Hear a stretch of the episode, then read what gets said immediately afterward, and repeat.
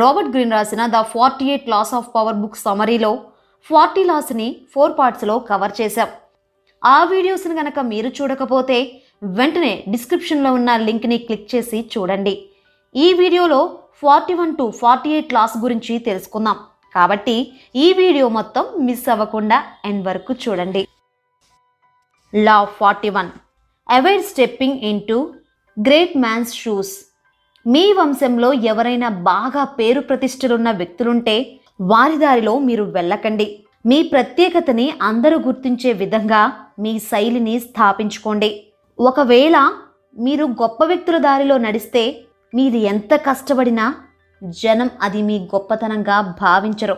Judaism మత గురువు మరియు గొప్ప లీడర్ అయిన మోసిస్ని తన తల్లి పొదల్లో పడేసి వెళ్ళిపోయింది.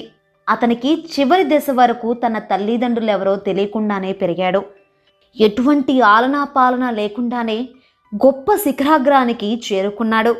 అందుకే మీకంటూ ఒక కొత్త దారిని సృష్టించుకోండి. దానికి కొంచెం కష్టపడాల్సి ఉంటుంది.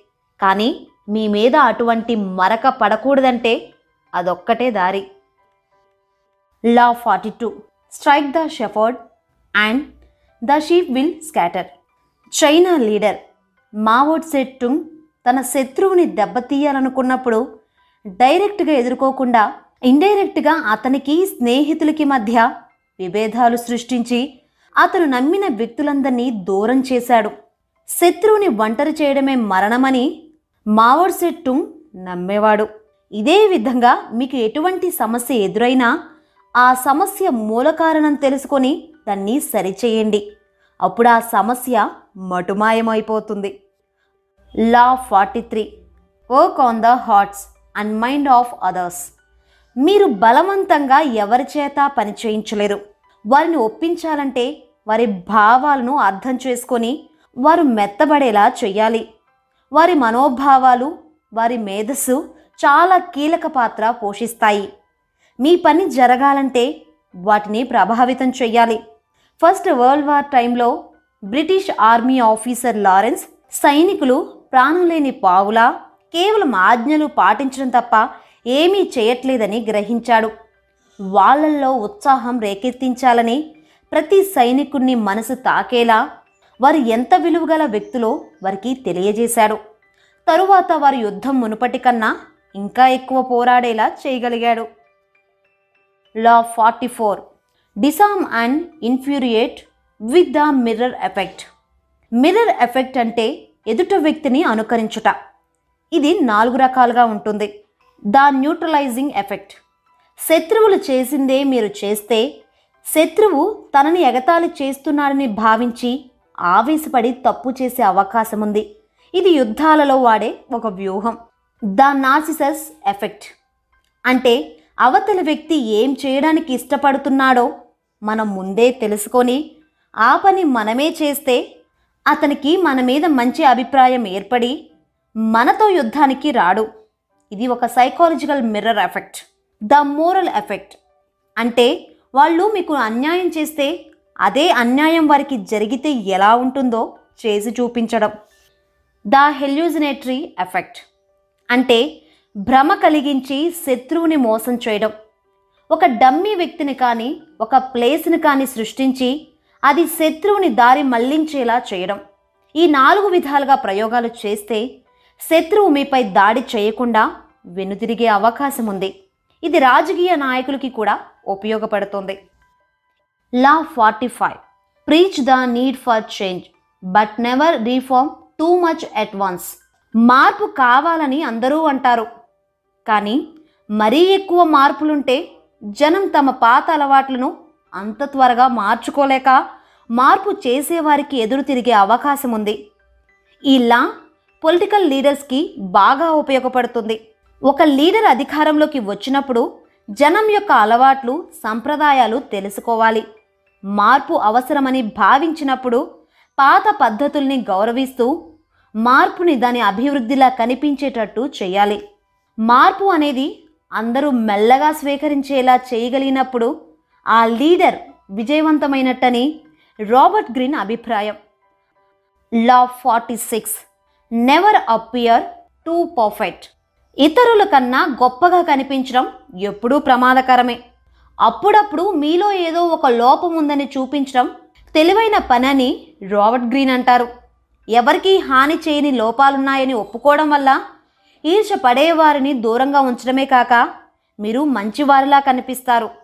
పదహారు వందల యాభై ఒకటిలో క్యాథలిక్ చర్చిలో ఆర్చ్ బిషప్ అనే వ్యక్తికి కార్డినల్ హోదా లభించినప్పుడు అతనితో పాటు ఇంతకుముందు పనిచేసిన వారు ఈర్షపడుతున్నారని గ్రహించాడు. అంతకుముందు ఎలా ఉన్నాడో అలా అందరిలో కలిసిపోయి చాలా వినయంగా ఉన్నప్పుడు వారిలో ఈర్షాభావం తగ్గింది. ఈ విధంగా అందరూ మిమ్మల్ని గౌరవించేలా చేసుకోండి. Law forty seven. Learn when to stop. Leader అనేవాడు ఒక లక్ష్యాన్ని సాధించిన తర్వాత అక్కడితో ఆగిపోవాలి. విజయ గర్వంతో ఓవర్ కాన్ఫిడెన్స్తో ఇంకా ఎక్కువ సాధించాలని చూస్తే అతనికి శత్రువులు ఎక్కువై ప్రాణానికే ప్రమాదం రావచ్చు. ఇక్కడ ఒక పిట్ట కథ చూద్దాం. రెండు కోడిపుంజులు పోట్లాడుకుంటున్నాయి. వాటిలో ఒక దానికి ఎక్కువ బలం ఉండడంతో రెండో కోడిని ఓడించి తరిమి కొట్టింది. గెలిచిన కోడి గర్వంతో గోడ ఎక్కి అందరూ నన్ను చూడండి. నేను గెలిచాను అని గట్టిగా అరుస్తుండగా పైనుంచి గద్ద వచ్చి తన పంజాతో దాన్ని పట్టుకొని ఎగిరిపోయింది. అందుకే ఎవరైనా సరే విజయం అందుకోగానే తమ భావోద్రేకాలను అదుపులో ఉంచుకోవడం మంచిది. విజయం ఎంత త్వరగా వచ్చిందో అపజయం కూడా అంతే త్వరగా వస్తుంది. అన్నిటికీ మానసికంగా సిద్ధంగా ఉండడం నేర్చుకోవాలి. Law forty eight. Assume formlessness.